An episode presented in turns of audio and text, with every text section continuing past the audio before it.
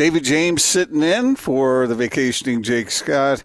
And Austin's back in the studio. Thanks for joining us on a Friday. Hope you're having a, a terrific day. But we have a special treat for you right now. We have a special guest. Ron Boone is going to join David James and me. And this is uh, a reunion of sorts from back in the MJB days. Uh, time probably Ron would like to forget, but uh, we had a lot of fun, didn't we, David? Absolutely. All we did was sit around and talk Nebraska football. Booner, how the heck are that's, that's when they were good. right, exactly. Oh man, Booner, it's good Hey, to have you on you the know, show. How you doing, man? So, so what year was that? I, boy, that's been so long ago. And, Was that, and was that I think we did the show from 98 to 2001. really, Memory. uh, Yep. years fly by? The years fly by, Booner, but you don't look any different, and DJ and I do. I don't know what happened to us. you got to stop telling your wife that. Every time I see you, you tell your wife that, and she's going to start believing. Well, she does believe it. She looks at you and then she looks at me and said, "What happened to you?" Anyway, Booner, it's good What's, to going, have you what's on. going man. on, fella? You sound like you guys giving away something free. What's going? Why are you sitting in the hot seat, not David James? What's going on there? We're just uh, we're down here at uh, at Tom's uh, warehouse store, and uh, he's giving stuff away, and we're sitting on a very comfortable couch. DJ, Okay, so what, kind of place is Tom's Warehouse? One of it's uh it's a furniture store, and they have all kinds of uh, Oh, adjustable beds okay. and couches and tables and chairs and and lazy boys. Speaking of lazy boys, DJ is here alongside. Why you got to be like that? just giving you a hard time. Booner, I remember one time. Do you remember this, DJ? We were we were doing the show together. Uh, it was in the, uh, the it was either a lockout or strike uh, season. I can't remember exactly which one it was, but the the arena was empty, Uh-huh. and you and I and, and Booner were trying to think of things that we could do to draw people into the arena. I do remember this. I remember Booner's idea was maybe put on a golf exhibition, and I thought, I thought that would be really that would be quite the adventure, you know. If you're sitting in aisle 101 and you, you and then all of a sudden you get a Titleist across the forehead, that would have been. I can just see I can see Booner just standing at mid court, trying to just just smoke balls into luxury suites and let him ping around in there and break as much fine china and glass as possible. Hey, wasn't a- anyone wasn't anyone in there? You might as well tear up everything. Right? Yeah. What do you, what do you think? A good six iron? You got to get a little elevation there, Booner. How But is not it? a lot. I think the, the, the, the fun part would have been to be able to, to, like Top Golf, you know, be able to predict your shot. You know, okay, this is going to be in row, row 10 in the 18th row, and, and boom, hit it in there, you know? I have a friend who used to run a golf tournament uh, with the pros, and uh, there was a woman who was sitting in the, you know how how close the the fans line the gallery sometimes. I mean the uh, fairway. And uh, someone teed off. One of the pros teed off. Is a well-known guy. Anyway, he he hit this woman, and he he he. But and the ball went way out, so he had to hit re-hit, and he hit the same woman again.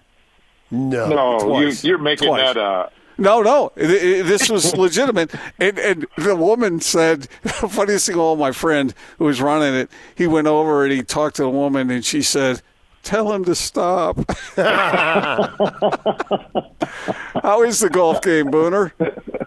Well, it goes up and down. Some days you think you should be on the tour. The next day you wonder why you picked the game up. You know, it's it's, it's it's not as good as it used to be. The handicap is going up. You know, and uh, can't get any bets. Nobody wants to give me any bets anymore.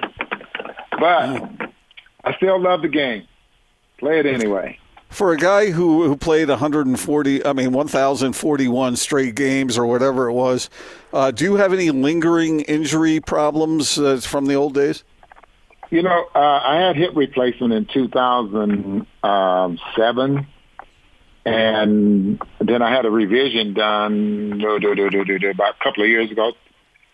And otherwise, everything's cool except for the left knee. The left knee is kind of going out, kind of looking bow, you know. So now that left knee, its left leg is shorter than the right. But otherwise, it doesn't affect my golf swing, so I'm not worried about it. Yeah, that a kid. That a kid. All right, let's get uh, let's get right to the uh, the Jazz because that's what the people want to hear about. That's what they wanted to hear about 20 years ago when we were doing the show. That's what they want to hear about now. This has been an awesome streak. There's been a lot of winning, and obviously the bench has been bolstered and is now playing at a much higher level. But between now and the All Star break, a month from now, they've got eight games home and home with Denver, home and home with Dallas, home and home with Houston. They got Miami and Indiana, who they've lost to on the road. They got both those teams coming in. Are they going to win? Maybe not at the same clip they've win, been winning against mostly sub 500 teams, but are they going to win at a pretty high rate and sustain the excitement that we've seen build in the last month? If, if you would have asked me this question here, David, early in the year, maybe back in November, and in November going into December, I'd say no.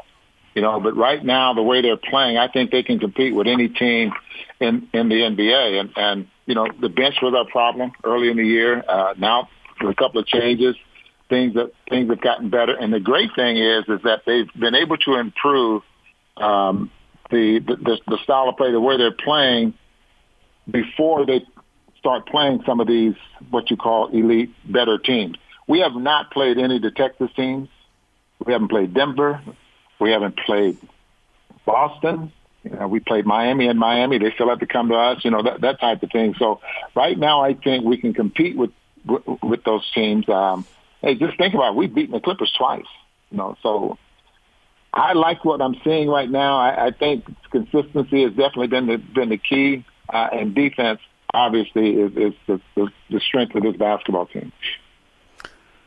Ron, have you ever seen Rudy Gobert play better than he has been over the past month or so? Uh, he's gotten better and better every year. Uh, and I'm one of those guys that when he first came in the league, you know, I liked him. I, thought that he was going to uh, be a player for this team, but I didn't think he was going to be the kind of player he is now, strictly because he wasn't a player that you can put the ball in his hands and, and he play with his back to the basket. And I'm thinking, what center can dominate or impact a basketball game and you can't rely on him uh, to give him the ball on the low block and, and get something done. But Quin has done, a, has done a great job of how they use him, and he has impacted the game, and he is playing his best best basketball right now. If he doesn't make the All Star game, it's a shame. It's MJB in the afternoon. Ron Boone, I just want to say that. It just feels good to say that. Ron, Ron Boone joining us here, and I am uh, I'm intrigued by the bench play and how good it's gotten and how well they shoot the ball. And I start going through the stats for the league, and I realize today, and this moves every day because there's some guys at 39.9 and some guys at 40.1. But today, I looked at the stats. There were 34 guys in the league shooting 40% or better from three. Wow. The Jazz have four of them. Yeah. Four of the 34. And as a team, they're shooting 39%, which is more than a point better than the second best team in the NBA. They hmm. lead the league by a wide margin. This is a team that was very defensive oriented the last couple of years. Now they've added Bogdanovich. Niang has stepped into this role. O'Neale's shooting it better.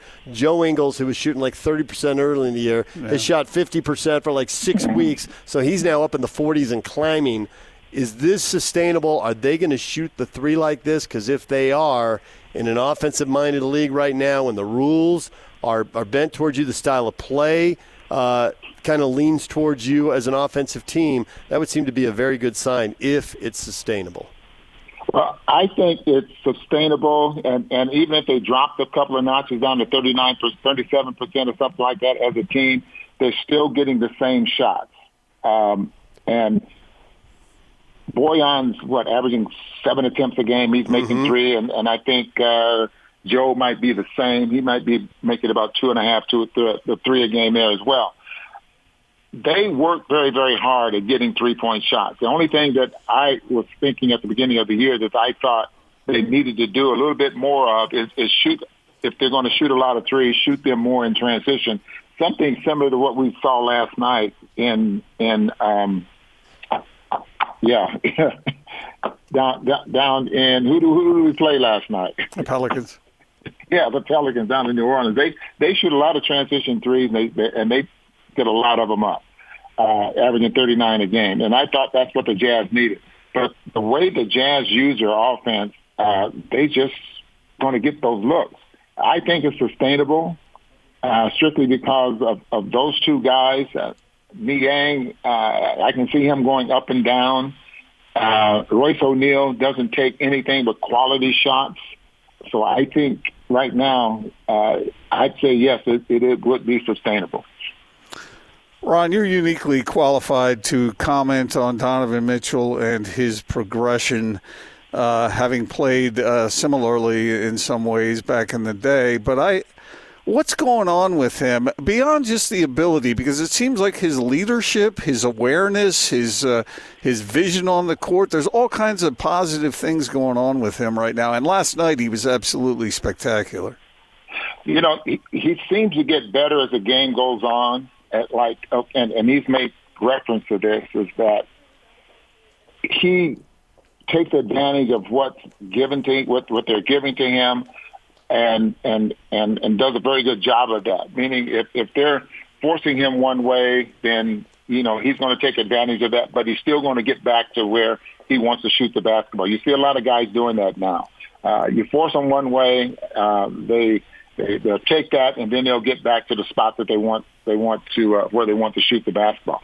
Offensively, I watch him work very, very hard with Johnnie Bryant. They work on a lot of things, and if you notice, his mid-range game is really, really improved, and, and he's getting to spots where he's very, very comfortable, where the confidence level is definitely very, very high. But to be as young as he is right now, and and his ability to take over a basketball game, it's it's just unbelievable he has so much confidence that he can um, shoot the three when he wants to.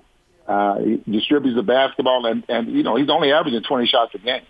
You know, Bojan's averaging about 15. So I, those, those number of shots are very quality shots that, that he's usually taking. So I agree with you, Gordon. I, I think his, his leadership has really improved over the last three years, and you just don't see that in a, in a player in his third year in the league. So that brings us to the question how much should we expect out of him in the postseason? Because I think there's obviously two guys in the West. Kawhi Leonard's won two championships with two different clubs. LeBron's won three championships with two different clubs. And frequently in the playoffs, you know, if you have the best star, you win. And if you don't, you don't. And I just, I, I, mean, Donovan's been awesome and everybody loves him, but I'm not sure we should be putting that on his shoulders in the third year. But people give me the stink eye booner when I say I don't see the Jazz getting above the three seed, 55 wins, and going out in the second round. Maybe the Clippers stars take enough games off that they fall to the four seed and they play the Lakers in the second round, and the Jazz are on the other side of the bracket and they get to the conference final. But I just think if they have to match up with the Lakers and Clippers, I just don't think I should be putting that on Donovan now. Unless, unless Booner, you believe in guys like Bogdanovich and Joe Ingles and uh, Jordan Clarkson and the, the support group. I think this support group, if you want to call him that, because I think Bojan is is uh, boy, he's a star. I think Joe runs the basketball team. I, I know you put a lot of this uh, on Donovan, but I think Joe is the key to this team. I mean, because he just he seems to know how to get it done. He does it at his own pace. Now, who who would and, and how far or how high up in the standings can the Jazz be? And and be but I think home court advantage would mean a lot, you know, for the Jazz more so than maybe the Lakers or maybe even the Clippers. But home court advantage would be a huge advantage if they could get something like that. Um, David, that is a great question. I'm not going to make any predictions or anything, you know, on something like that, but they have to be playing at the peak of their game. They have to be playing similar to what they're playing right now uh, to get to that conference final, if you want to put it, if we, if we want to put it that way. But I like what I'm seeing. Uh, I like the measuring stick from what I'm seeing. I, I watch games a lot on TV, you know, trying to scout some of them. But I like the measuring stick that I see with some of these other teams that, that that's in the Western Conference. Ron, with some of the really talented wings that are out there, uh, do the Jazz? Everyone talks about the Jazz defense, Rudy Gobert, but Rudy can't cover everybody, and so are they equipped to stop? Guys like Brandon Ingram, we saw that last night. Maybe nobody is equipped. I don't know, but there, there are other star players that they're going to run up against. How can they slow these guys down? You know, that's awfully tough to do. How do they slow Donovan Mitchell down? I mean, that's tough to do when you have star players like that. I mean, they can, they can, they get it done. They figure it out to the point where they can uh, be effective and make an impact on the game out there on the floor. Uh, the big thing here is that you need, as a defensive team, you want to take away something. Uh, whether it's the, the, the points in the paint, you want to take away the, the three-point shot attempts. Last night, perfect example is um, uh, the Pelicans averaged 39 three-point shots a ball game. And how many did they get last night? You know, they ended up getting up 26. So that was something they wanted to take away from uh, from the Pelicans. So you try to eliminate some of their strengths and somewhere, knowing that you know their star players are going to um, they're going to get theirs. I mean, they're going to make an impact on the on, on the games somehow. But the Jazz do a great job of uh, putting together a defensive plan, uh, an offensive plan at shoot arounds, and watching the games and watching shoot around. You know, I tell you what, eighty you can put it in the eighty percentile that those uh, defensive schemes seem to work.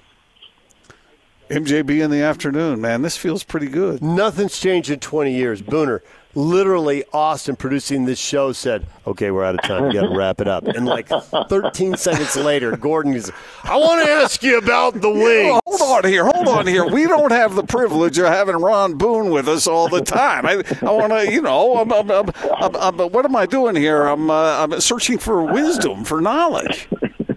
Booner, you told me when I asked you to be on the morning show about a year ago, you said, David, I've retired. I couldn't believe you were going to be on the afternoon he's, show today. He's got too much it, to it, give to retire. It's, it, David, it's all because of you, man. whatever, you, Booner. You, you, whatever. That's why you didn't go on with whatever. it. Uh, whatever. Booner. Booner. Thanks for joining us, Ron. We appreciate it. It's all right, David, you're, you're the best I know, man. right. It was a pleasure to see you, Ron. I'm glad you got you. to see me, baby. he says that to me all the time at shoot around. I'm glad you got to see me, David. Then boom, out the door.